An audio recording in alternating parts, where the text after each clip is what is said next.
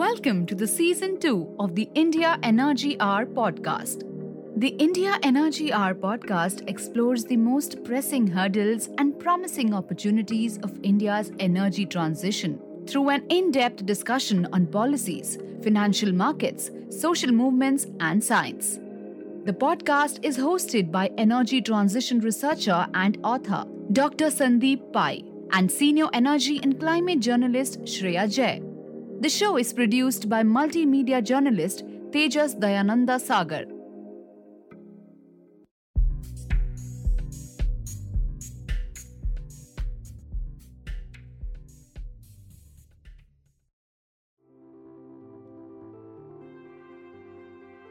India's energy transition stands at the crossroads of meeting the nation's rising energy demand and pressure at the global front to reduce emissions. Having now committed to a low carbon development plan and a net zero target year, all eyes are on India to declare the expiry date of coal.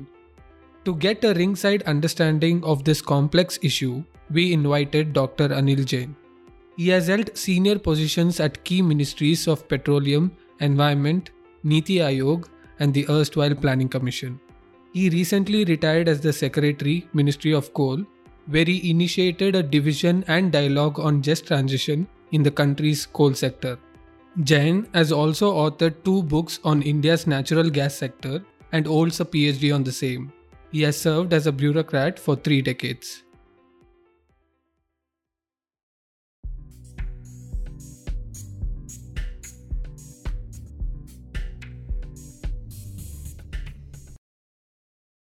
Hello, Mr. Jain. Thank you so much for joining us today at India Energy Hour. We are absolutely delighted and I must say honored to have you here. You have been one of the most assertive voices in the Indian energy space and you have covered gamut of issues in your career as a bureaucrat. You've served at various positions, but I must say that your association with oil and gas and coal has been the most promising for say country's energy future. So thank you again for joining us here today. Thank you.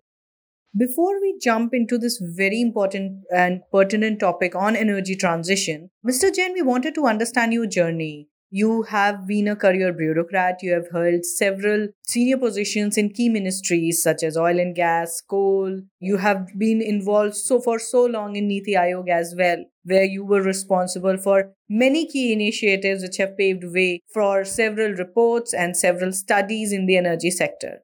Can you tell us a little bit about yourself? Where are you from? What did you study? And how did you end up being here in the Indian governance and Indian bureaucratic system?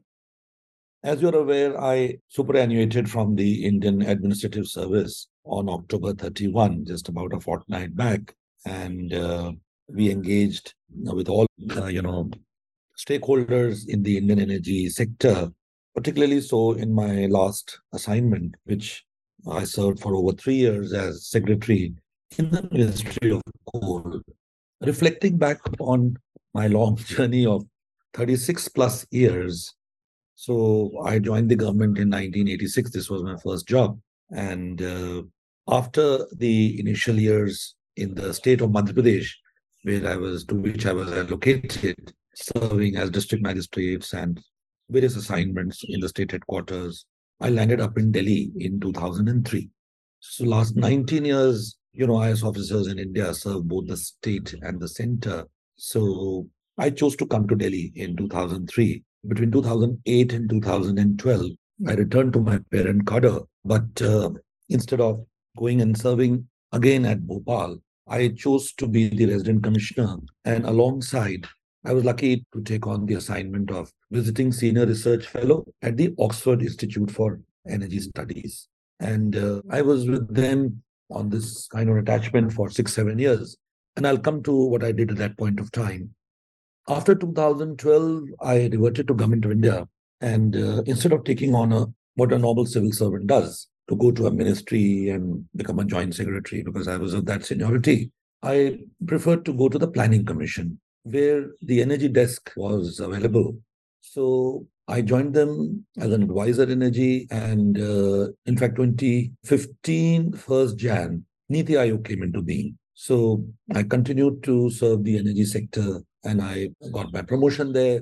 So I was there for five years. Initially, I was handling the oil and gas and renewable portfolios for two years. And thereafter, I handled the entire energy domain, including nuclear energy, hydro, and power, coal.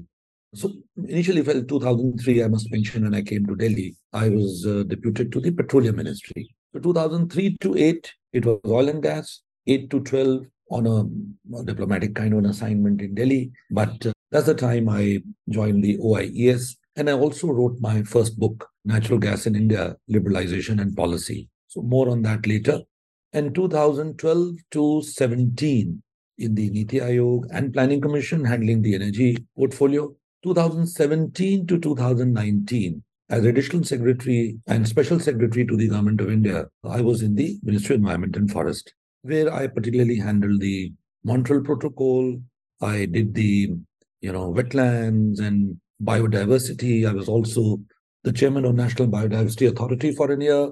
And I also handled the hazardous substances division, which handles all the wastes. So I was doing the plastic waste. In fact, I got the opportunity to raise the concern on single use plastic. And I may say that uh, I was one of the principal actors who got the Prime Minister to declare in 2019 World Environment Day that India will eliminate single use plastic by 2022 and also the impact assessments, environment impact assessments, EC, grant of ECs, etc. So I did that from 2017 to 2019 and 2019 to 2022. Again, uh, very fulfilling to me, and I do hope I was able to contribute something to the coal sector. It's perhaps the longest tenure anybody has had in the last 27 years. So this is my career span. And uh, I'm lucky that Government of India utilized me largely in the energy and environment space for the last 19 years, something which I don't think any bureaucrat in India has had the honor or uh, privilege of doing so. I have a quick follow up, sir. When you were working with the Oxford or attached to the Oxford studies, like what were some of the key issues that you were looking at more from an academic lens and then how much of those issues that you looked at from an academic or policy lens were you able to apply when you were serving later in Niti Aayog or in the coal ministry? This was a visiting senior research position. And uh, I was, of course, in Delhi and did go to Oxford in between. You know, when I was attached with the Oxford Institute Energy Studies in 2010, they had a very robust, they continue to have it, a very robust gas program, as they call it. So gas was being hailed at that point of time, I think in 2010, 12 or so, I don't remember, that even the IEA came up with a special report and they call it the golden age of gas is, is what they had hailed it as because it was following up on the success in the United States of uh, production of shale gas. So the the sidetracking horizontal wells, and uh, hydrofracturing. So uh, there was a boost to gas production in the world. More gas was being discovered than oil was. So as a part of that gas program of OIES, some researchers before me from India had researched there and published that India was now swimming on uh, gas, and uh, soon there will be a huge gas-led economy in the country because India has always had you know deep aspirations to enhance the share of gas. Because since the early 90s, in fact, the early 80s, the share of gas in the global energy mix has been nearly a quarter of the whole uh, kitty. Whereas in India, it was hovering around 6%, 8%, it went up to 9 or 10. So everybody felt that India will also go the global way. And there were these spate of discoveries in 2002 I think Reliance had this big discovery on the East Coast. And then there were a number of other discoveries or shows, as you might call them, all across the Bay of Bengal, including if you take this arc starting from the Andaman, and there have been gas shows off the coast of Myanmar and then Bangladesh. And then you come to the Indian side and keep going down all the way to Palk Strait. So the dominant feeling in uh, Oxford uh, Institute of Energy Studies was that big doses of gas are likely to be produced in India. But when I joined the OIES in 2008, in fact, not 2010, I just served a five year tenure as head of the exploration division. So this entire subsequent development of the initial one of the D6 discoveries, KGD6, had taken place in my tenure including Ravva and Cairn discoveries in Rajasthan, which are not really a gas discovery, but oil discoveries. So, what I had found in my tenure was that there was a lack of understanding in the government of the contractual provisions that had been promised to the contractors. Or let us say there was a hiatus between the understanding between the two sides. So, principally on price and cost recovery. So, when I dealt with this setup, there was a reluctance in the Indian government and the users of gas, who were principally power and fertilizer. The CGD system was not well developed at that time that they will not be able to give market prices for the gas which will come from these private producers. So there were these dilemmas. Will ONGC continue to sell subsidized gas while the private guys will sell at market price? Will there be a fracture between the two? Will the private guys also not be allowed market price? These were the questions which were looming large. Second question which was looming large was, will government have any right to prescribe where would the gas go to? So there were questions relating to the gas utilization policy. Now, if you were to combine these two questions, what is the price that the producer will get and which consuming sector will get priority in gas consumption, then it becomes a very heady cocktail. Because if you're going to prioritize power, then power is subsidized, then there will be a back pressure on the upstream producers that, hey, since we sell power at controlled and subsidized prices, we cannot allow you market prices. For urea, again, government has not raised the price of urea in a decade plus or so, and uh, union government subsidizes it.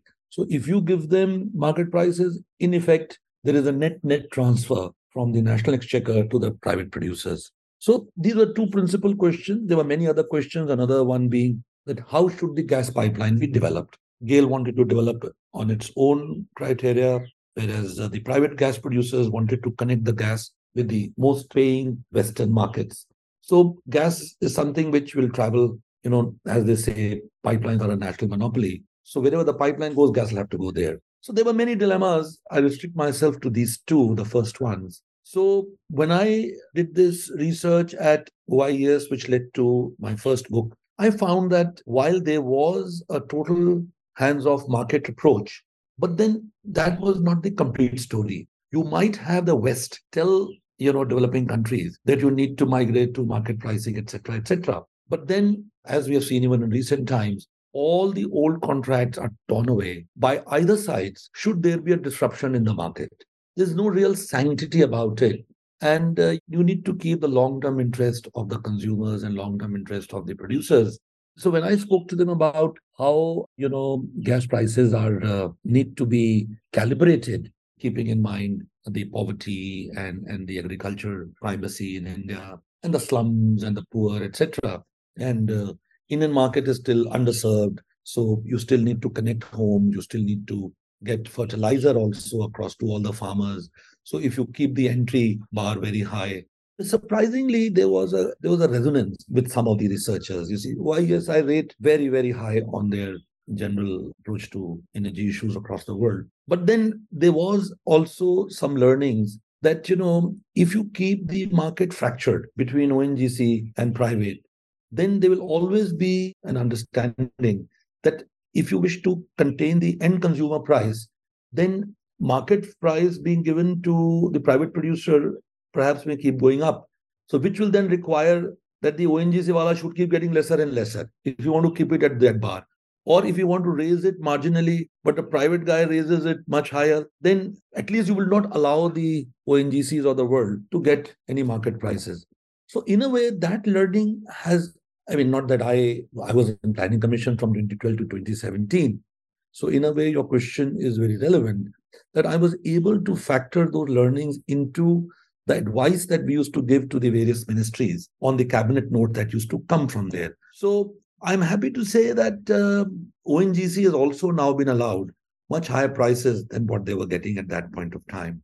And there is a move. Now, of course, there's a big move.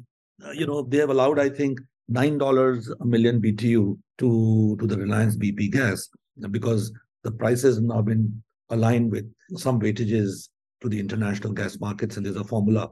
This was un- inconceivable eight years back, six years back. So that was one principal learning. And the second learning which uh, which I had was that instead of uh, you know saying that India is soon going to be flooded with gas, you need to be careful because you know private sector runs away if they are not allowed you know operational freedom. So I brought in a little bit of caution into the entire thing, which I might say is coming out to be true. I don't want to be critical of, of the way things are. But yes, there were developments in the case of D6 when the cost recovery came to be challenged. I don't know if you people have followed that. So there were charges of gold plating and there was court litigation and there was investigations. So that kind of cast a, a deep shadow on the regime in the petroleum ministry. So just to allude to one of those aspects, that the country, since the launch of NELP in 1998, was following a cost recovery mechanism in which the producer was told that whatever you invest in exploring and producing the gas, you can take it away when the gas production comes, or for that matter, oil production comes.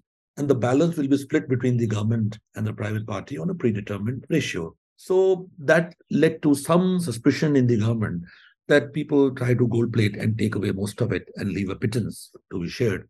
So that led to the government jettisoning that approach. And now there is a flat revenue share approach. I personally don't agree with that approach. And I was part of a committee which the Petroleum Ministry had formed, popularly known as the Kelkar Committee. It was formed in 2013, and uh, they gave a very comprehensive report and recommended that don't jettison the cost recovery approach because Indian sedimentary basins are not as prospective as you know those in maybe Gulf of Mexico or the Arab Saudi Arabias of the world or North Sea. But that was not accepted, and I think that is a principal reason. The kind of changes that you talked uh, about that happened in the gas market do you think in a way it also paved way for say a thought process that psu should also be profit making? Do you think so? Yeah that is half true. The reason being that uh, if psus earn huge profits then also the government gets the lion's share in terms of dividends and uh, share prices go up and they often offload some of those shares so I don't think the idea behind allowing higher prices to ONGC is basically to government to garner more resources. I think it is more to help ONGC spend more money on, on expanding its footprints in India and abroad. Because if profit making was the motive, then Coal India would have been allowed to raise the price of coal to the power sector in the last four years. So if Coal India's profits this year are going to be a tad higher than the previous years, it is only because the small portion of coal which they sell to the open market through auction is yielding very good prices. So I think it's more to do with aligning the gas markets to a common uh, market phenomena. It's a separate topic which we can discuss later. When you split the market into two parts, you know, for government to say that in the CGDs, the transport sector, the CNG, and the domestic cooking PNG will get administered price gas. And rest of the CGD component, the commercial, industrial, and the other parts will probably get market uh, price gas. In a way, inhibits the growth of that market now. This is the topic of a wider import. Maybe we can discuss it later. Absolutely. And, uh, you know, good that we're discussing fossil fuels. Ironic in the week that COP is happening at Egypt where there's so much pressure on, I must say, India and other developing nations, uh, alike developing nations as well, but specifically to India, there's so much pressure to reduce the dependence on fossil fuels and especially coal. In light of that, how realistic do you think this pressure is, this target should be for a country like India in short, medium, and long term?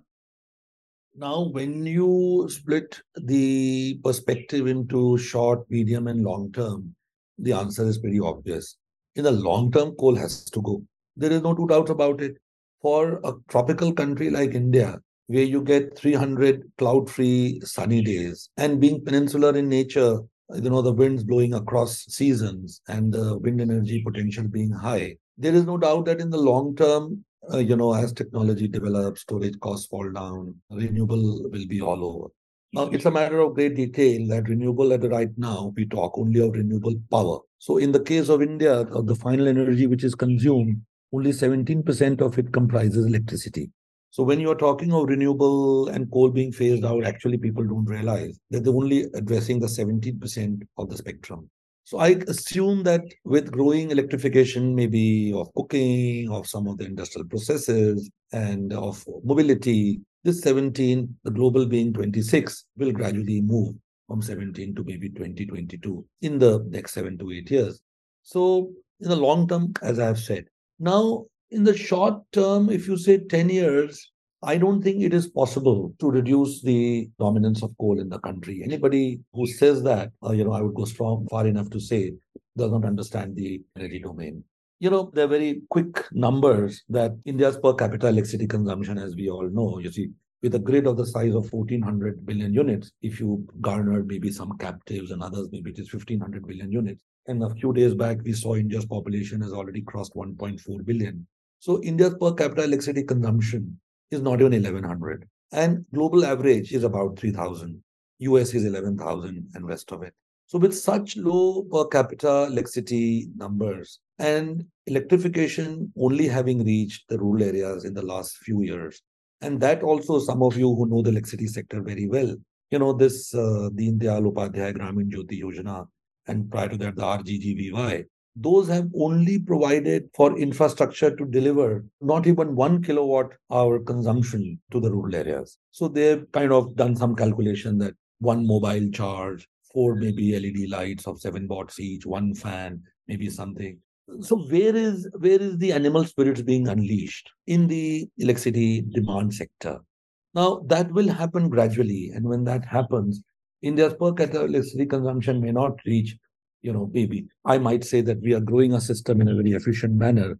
We may not even reach 3,000, but we may at least reach 2,000 and satisfy our energy urges. At that number and the population projection going to 1.7 billion or so, if I'm correct. So we are talking of a grid size of how much? Maybe 33,000 BU plus. And India's aspiration to grow, if India grows at 8 to 9%, which should not be difficult, because China grew at that percent consistently for 10 years. And the elasticity of electricity demand being, you know, maybe 0.6 or uh, around thereabouts. And since India has to electrify, it should definitely be more than 0.6. And if India grows at maybe 9%, so you're looking at something like 5.5% increase in the grid size every year. So even if it is, you know, 1500 uh, BU grid at the moment, and 5%. So means uh, at least 75 to 80 BU of demand going up every year.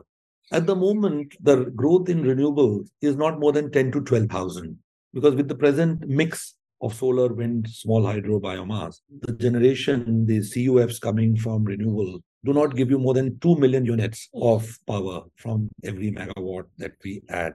So if you are adding uh, 12,000 even, which I don't think we are adding, you're looking at 24 BU of additionality against what we just discussed, about 75 plus.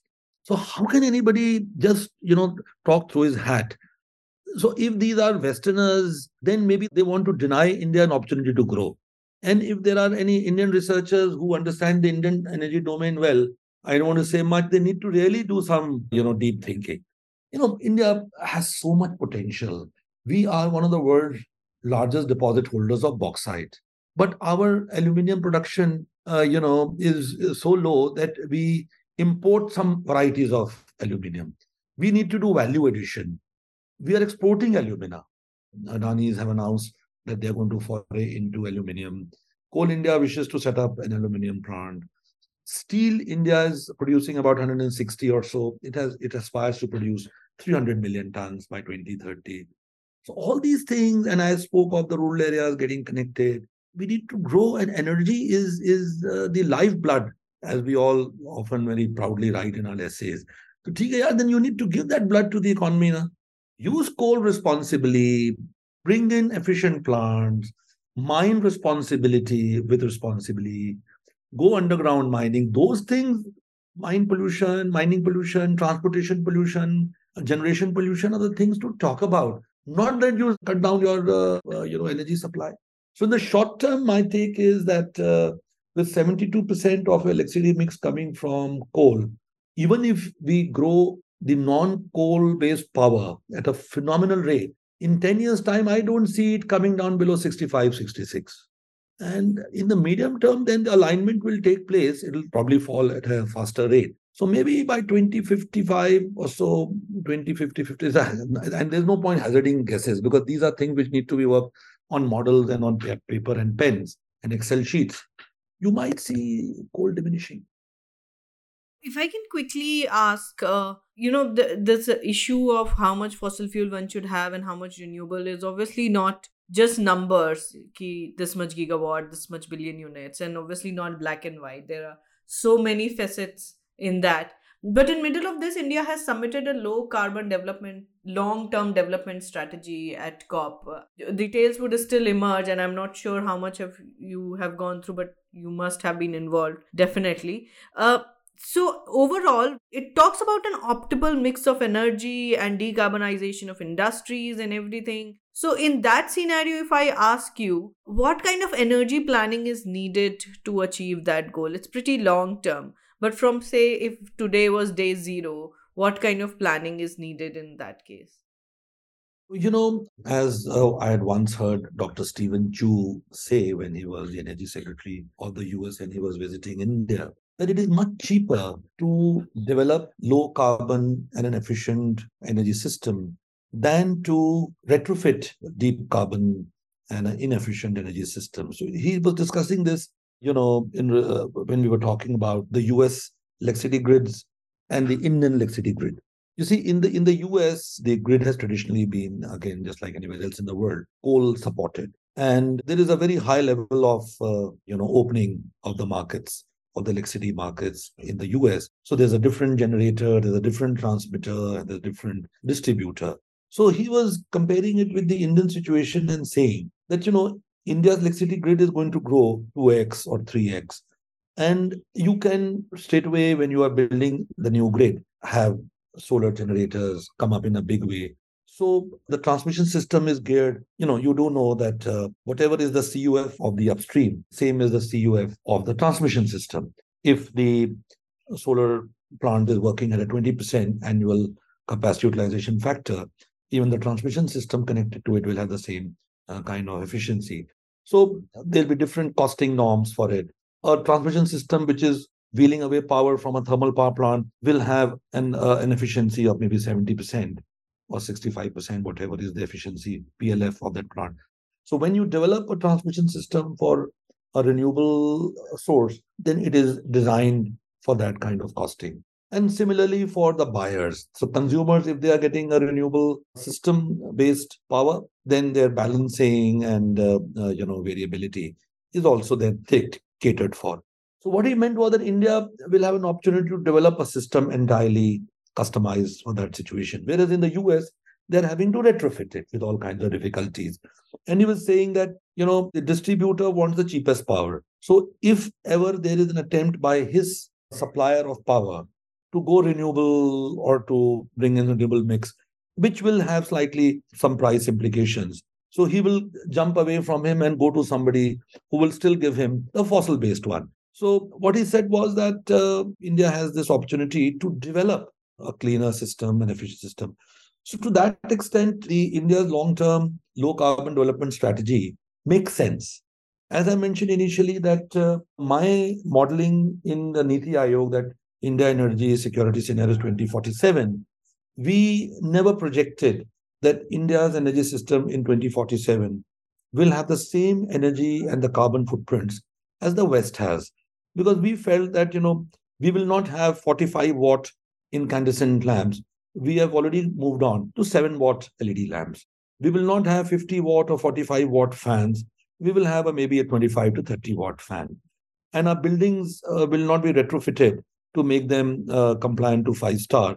We'll already have ECBC because there was that was another number that in 2012, 2013, when we made that model, the civil structure in existence in the country, the buildings and the commercial buildings, they were just one third of what would be in existence in 2030, 2035. So we would build the new buildings energy efficient and they will have much lesser, what you call them, EPIs as compared to the older buildings the India's uh, low carbon development strategy, which I browsed through, we did, we were consulted, looks upon the demand sectors. It looks upon all the four prominent demand sectors like agriculture, uh, you know, buildings, transport, and industry. and talks of how they will grow on efficient and low carbon. And as regards the supply is concerned, we've already discussed that uh, the electrification part can easily be made low carbon because we have a huge potential of solar and wind. But the challenge which will remain is what you people call hard to abate sectors. So the industrialization technologies still need to be, and what happens to storage costs globally, which will be shared with India? What will happen to uh, you know hydrogen economies? So those are some something which you have to still watch out. And these uh, strategies presented at international fora are not cast in stone. I'm sure wherever technology is still evolving, the the cost keeps coming, cost curve keeps coming down. And whatever India has projected, probably it will do much better than what it has been shown there. Sir, this is great. This leads to my next question, and something that you touched upon is, you know, as and what Shreya was mentioning that so much pressure and you know sometimes unjustified pressure on India to declare something, do something about coal or declare something about coal.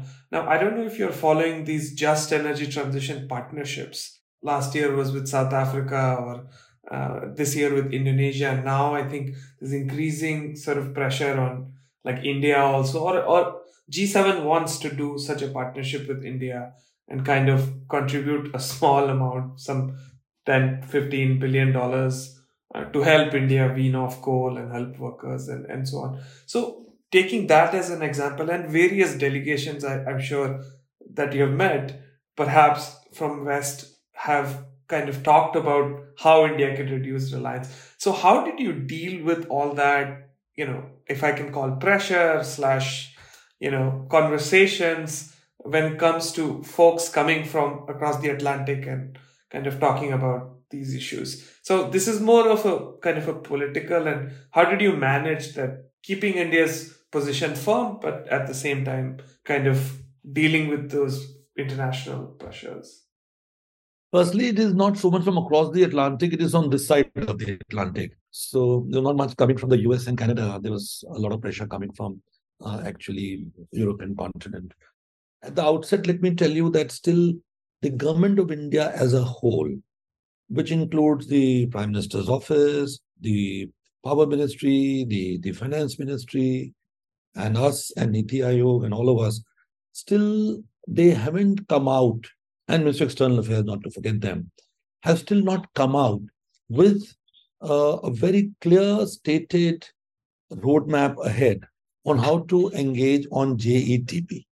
So at the moment, the whatever I tell you will be from the coal ministry's perspective while I was there, and some a little little bits which I was able to understand from the other quarters. So what has happened is that uh, after Glasgow, at least in our thinking in the coal ministry, a major uh, you know development took place. You see, it was for the first time that India committed to a net zero timeline. As long as India had not committed to a net zero timeline, there could not be any issue of abating coal. You know, it was business as usual. But when India says that 2070, which means that a target date has been set. Now, whether you start reducing today or you drastically shut down everything in 2069, you know, is the larger question, which will probably be spelled out by the MOEFCC in these documents and, you know, MRVs and reporting, which they probably have to do as a part of the Paris uh, and the Glasgow and whatever framework of the UN, UN system. But we in the coal ministry did realize that even if we don't have to shut down our coal mines, we need to start talking about it. So we got the license to talk about it, number one. Number two, in order that the coal mines are, uh, you know, closed down or rehabilitated in a scientific manner, in a manner in which the, the nature can again conquer, reconquer back that land. And God willing, life on earth continues for a millennia or more, several millennia for that matter. Things should be back to normal we we owe it, you know, uh, back. And I had spent my two years in environment ministry, and theoretical base of environment clearance was that you know minimal damage to the environment and the site restoration once uh, you have done your job and you move away. And I was very conscious of the fact that you know in power plants, uh, since I was handling the power sector as well, in the environment ministry, they were sitting on, you know, let's say millions of tons of uh, of ash, uh, bottom ash. I used to fear that once you know renewable takes over and these plants shut down, and what will happen to that all that ash? You know, maybe when the monsoon comes, it will flow into the lands of the tribals all around, and those land the heavy metals in it and other stuff, and those land will be rendered waste for posterity. Second, as I mentioned, was that uh, we did feel that we need to bring in the best practices to rehabilitate and restore the mines. And there is no harm in learning from the others. Let's say World Bank and US. So these are these international partnerships. We teach them a few things, they teach us a couple of things. So that led to an opening of our approach towards them. And the third development which took place was that uh, World Bank suddenly, at a very opportune moment, probably since South Africa agreed to take something, you know, at Glasgow. So they started looking at the others, and this JETP was formed, and Germany was given the responsibility for India. So World Bank came forward, GIZ came forward. So they just happened to walk in and approach the ministry that, hey, can we guys help you in any way in your just energy transition framework? So we huddled together in the ministry. We also spoke to the finance ministry, and there was a consensus that this money comes basically in the shape of know-how, in the in the shape of uh, you know pilots, handholding, sharing of international experiences, and does not in any way prescribe that you shut down your coal mines. If the money comes to restore our old, abandoned, closed coal mines, there's no harm. And for that matter, since India has also been taking the stand that of the CBDR and rest of it, that if India wishes to go out and tell the international community that look, you guys created this mess and you need to clean it, and this is the bill. So if you have to put forward the bill instead of that, you know, one amorphous number of hundred billion dollars per year, which has not happened, and I don't know whether it is adequate or inadequate. You must have some cogent calculations behind it. So we spoke to the World Bank guys and told them that look, if you want to work on these principles, as I just mentioned, and help us to develop a couple of pilots, and we see the dimension of the JET and what will be the bill, what is the technical know-how which we have and you guys can bring the gap between and rest of it you know take the trade unions along take the state governments along and alongside also look at the socio-economic parameters. Because so far the mining laws in india and the environment laws in india do not impose any socio-economic burden on the polluter so we said that you know the mines which are lying shut have, are all of the public sector domain so it'll be very difficult to coal india to walk out of the schools and the hospitals and the skill center that it is running so this was my thinking that uh, Coal India is going to be different from a private miner. And it'll be politically also explosive because, you know, if Coal India shuts its operations, then government of India will stand to blame that you've shut down the hospital also. So I said, let's look at that also. So this was something which World Bank readily agreed.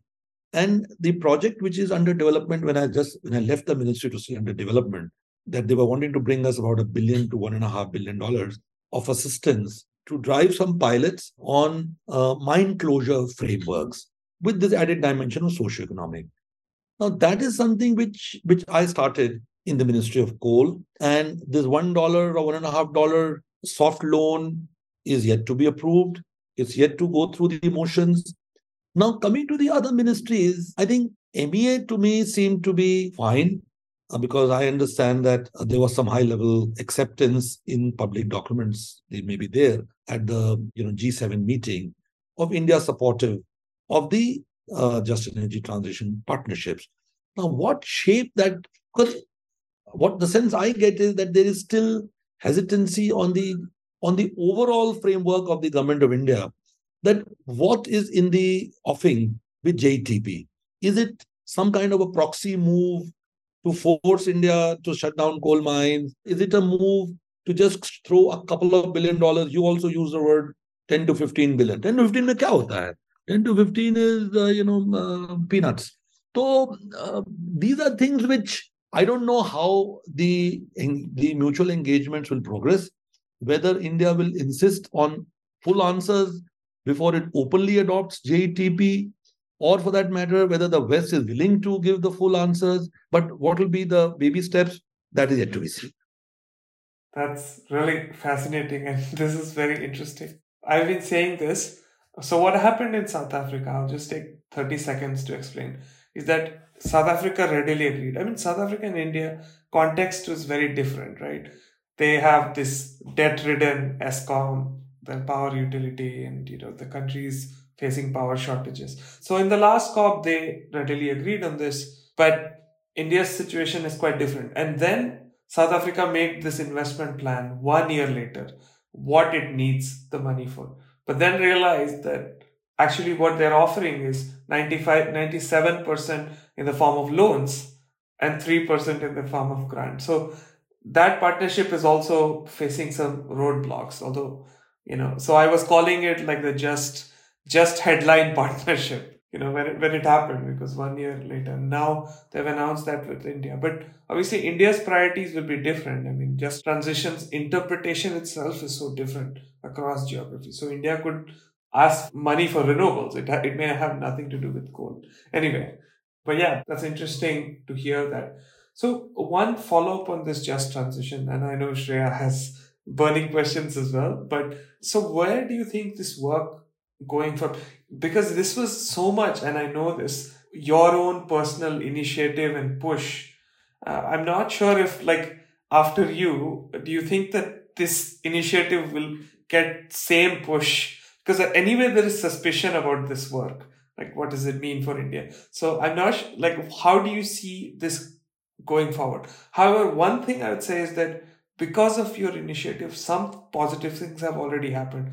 Government of jharkhand has created a task force on just transition.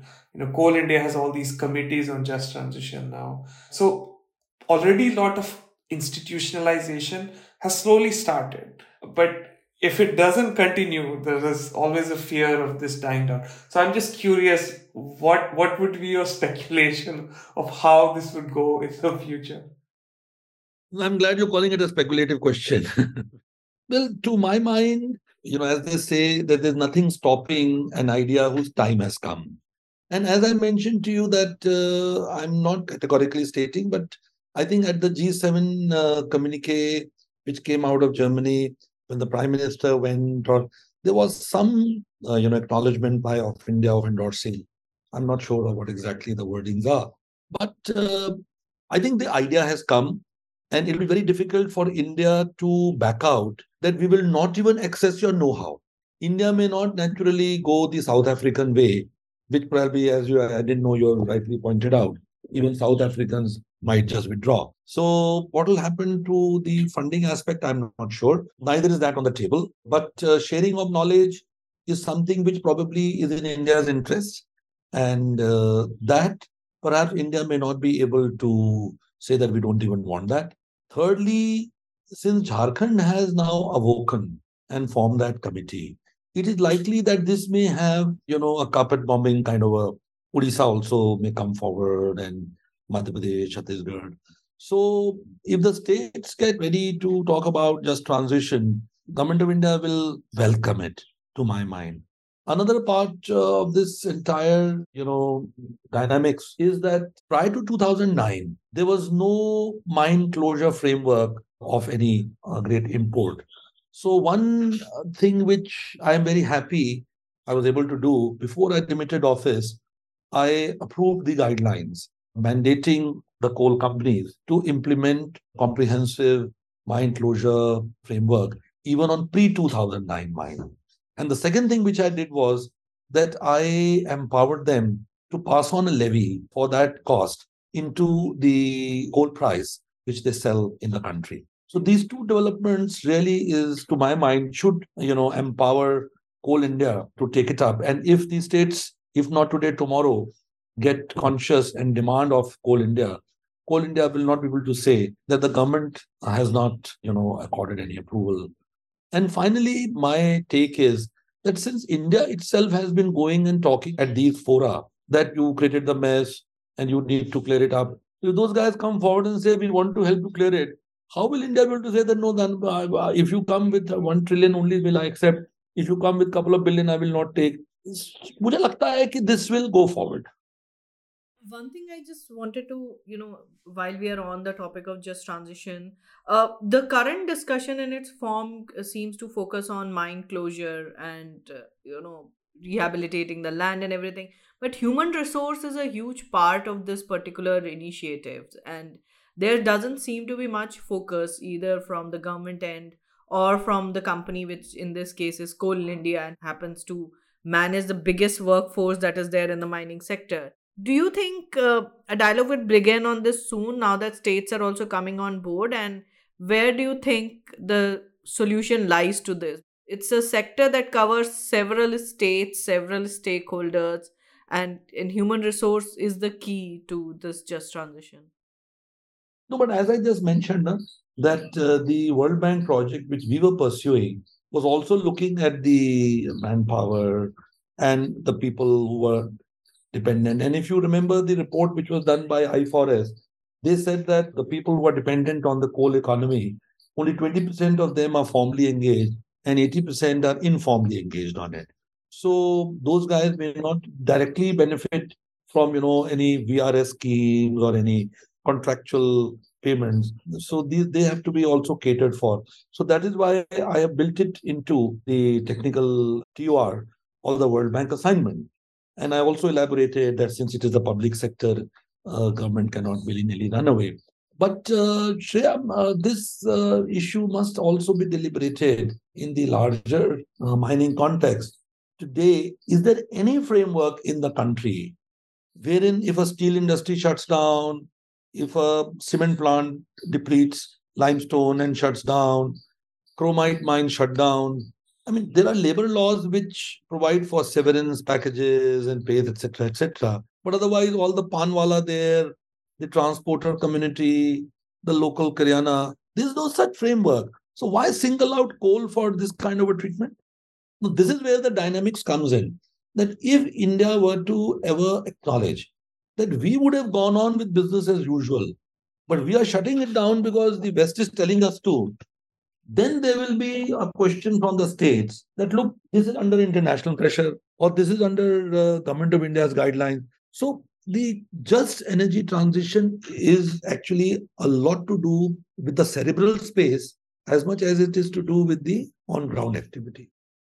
Great, sir. This has been a great section. I think let's move on to the last set of like kind of big picture questions. One thing I have always wondered is you know different ministries in india have different mandates right? Environment ministries like monitor the man coal ministries to produce coal power ministries power. Like how much do these ministries talk to each other? Is there integrated planning in the country in terms of like thinking about you know a comprehensive energy policy in the country? Like how how much is the need for integrated planning if it doesn't exist you know, this calls for a full session with me because you might recall I wrote the draft national energy policy. So, you know, there is a desperate need to have a coordinating mechanism. You see, to just to prescribe that there should be a common energy ministry would be uh, to not to acknowledge Indian governance scenario. So I would, you know, lob for something lower than that and call it a coordinating mechanism. Now, whether that coordination should be done by the Prime Minister's office, where there used to be an energy coordination committee headed by the Prime Minister, or it should be done by the Niti Aayog. Unfortunately, Niti Aayog, which was set up, as I mentioned, on Jan 1, 2015, when Dr. Panagariya was there and, and I was heading the energy division, we tried to do this draft national energy policy, but it could not go through. So the last coordinating effort was in the times of Planning Commission, which was in 2008, when they did the Integrated Energy Policy Report. And I think it took the shape of a policy in 2009 or so. So since 2009, in the last 13 years, India has, in a way, not updated its uh, integrated energy policy. Not to say that there is no policy. Different ministries, you know, solar policy and uh, you know, petroleum pricing policy, power sector policies keep coming out. But yes, the value which an integrated policy offers is well recognized, but that is lacking in the country. It is the need of the hour. And I, who myself authored the national energy policy, you know, cannot deny that it was useful. But uh, to bring all the energy ministries to the same platform, you know, even presently, when there's a common minister between power and renewables, it becomes very difficult for them to coordinate their competing aims. Because this guy is doing coal based power and that guy is doing renewable power. So, how to support one and how to make the other go back. So, this is a subject of abiding interest and uh, needs to be discussed in, in fair amount of detail. And then the other challenge is states, you know, they might or might not embrace the idea of what the center is planning in terms of an energy transition in the country. Do you think that they would also be on board? I'm sure it would be challenging, but is there a way to get, you know, states also together on this particular subject? Or would it be a market driven need that will drive them? You see share market driven will not work in the case of coal transition. Just energy transition when you say then you bring you bring in renewables and so many other things? If you're talking of coal transition coal transition may market phenomena will not work the reason being that the price of coal sold so far in the country did not have an element of mine closure frameworks so that money has not been provided for. So today, if you tell Coal India that this is all the dirt that you created, please clean it, where is the money? Forward going market phenomena can work. You see, even today, whatever money is being garnered from the coal sector, be it NMET or be it um, Mineral Development Fund, etc., etc. So you talk to people that please allow this to be used for mine closure framework. People come biting at you because the vested interest and which is normal in a polity mine development fund is meant for the gram panchayat and for them to do what they want to do to the hospitals or they want to do a little bit of a pavementing school building buying furniture they will not let you use that for uh, putting the earth back into the mines and scientifically closing or for that matter compensating the informal workforce you see when this question was raised to me that what is your outlook on the just energy transition partnerships? Either you imbibe from what the Ruhr region of Germany did or what you know Appalachian region of US did, or you do on your own. And I also mentioned to you that uh, in the case of pre 2009, when I issued the guidelines, I also gave them a mechanism to garner resources for it. Because you just give guidelines and don't uh, show where the money is going to come from. So earlier they do the market frameworks, the better it is. Otherwise, it will become more and more difficult. The 400 rupees which which coal sector gives per ton for GST compensation, which was meant to be withdrawn, I think, in 2023 or so, government has extended that also. So once a particular funding is uh, tied to a particular end use, is very difficult to snap that. Diversion is out of possible, impossible. Even snapping that or reducing or curtailing is, they'll keep increasing. 400 ka dekh lena, 500, 600 ho jayega. Well, sir, thank you so much. This has been really remarkable conversation. I have one final, very short question. Sir, what are your plans now after having uh, such a prolific career? The energy sector in India is looking at you and asking what is what is your uh, next plan. Is there a third book on the way? no, I have been approached by one publisher to sign up a book on, uh, you know, demystifying climate challenge, energy uh, interface with climate change for India. अभी sign नहीं किया है. But uh, uh, you know, I've led a very active life, and Shreya knows it so well. Uh, 24 by 7, especially because of the recent, uh, you know, past 14 months since the Russia-Ukraine war and revival of the global economy, coal demand booming, etc., etc. So after all this, to just hang up my boots and just write a book is not possible for me. I need to slow down gradually. Number two, the imperatives which I see, I did my PhD two years back. And uh, my book based on PhD just released three months back. So, having done so much, I went to planning commission of my own volition. You see, the then deputy chairman, Dr. Montek Ahluwalia, he released my first book. And he thought that, you know, in fact, he told me you're an energy economist and where are you? Where are you whiling away your time? So I chose to go to planning commission on my own. So I spent those five years not being a regular JS of a ministry, you know, writing these documents which ultimately did not get accepted. So I would like to remain involved in policy advice, in think tank activity, in academia. I might teach. I'm talking to some universities for part-time teaching assignments, talking to some think tanks on, you know, assisting their young researchers in doing some researches. But I'm available to the government for the next one year. You know, in the Indian system, one year uh, is an embargo. I can't go into private sector and things like that. And uh, so I'm available to the government. And uh, if they wish to utilize me in any way, if at the end of the year they have no use for me, then I will seek where I can contribute anywhere here or there. That's great. Amazing. Thank you so much for your time, sir. Thank you very much. Thank you for listening to the India Energy Hour. Subscribe to this channel to never miss an update. To drop us a feedback, visit our website or write to us at theindiaenergyhour at gmail.com. We are on Twitter. You can follow at TIEH underscore podcast and get in touch with the two hosts at Shreya underscore J and at Sandeep Pai with double I.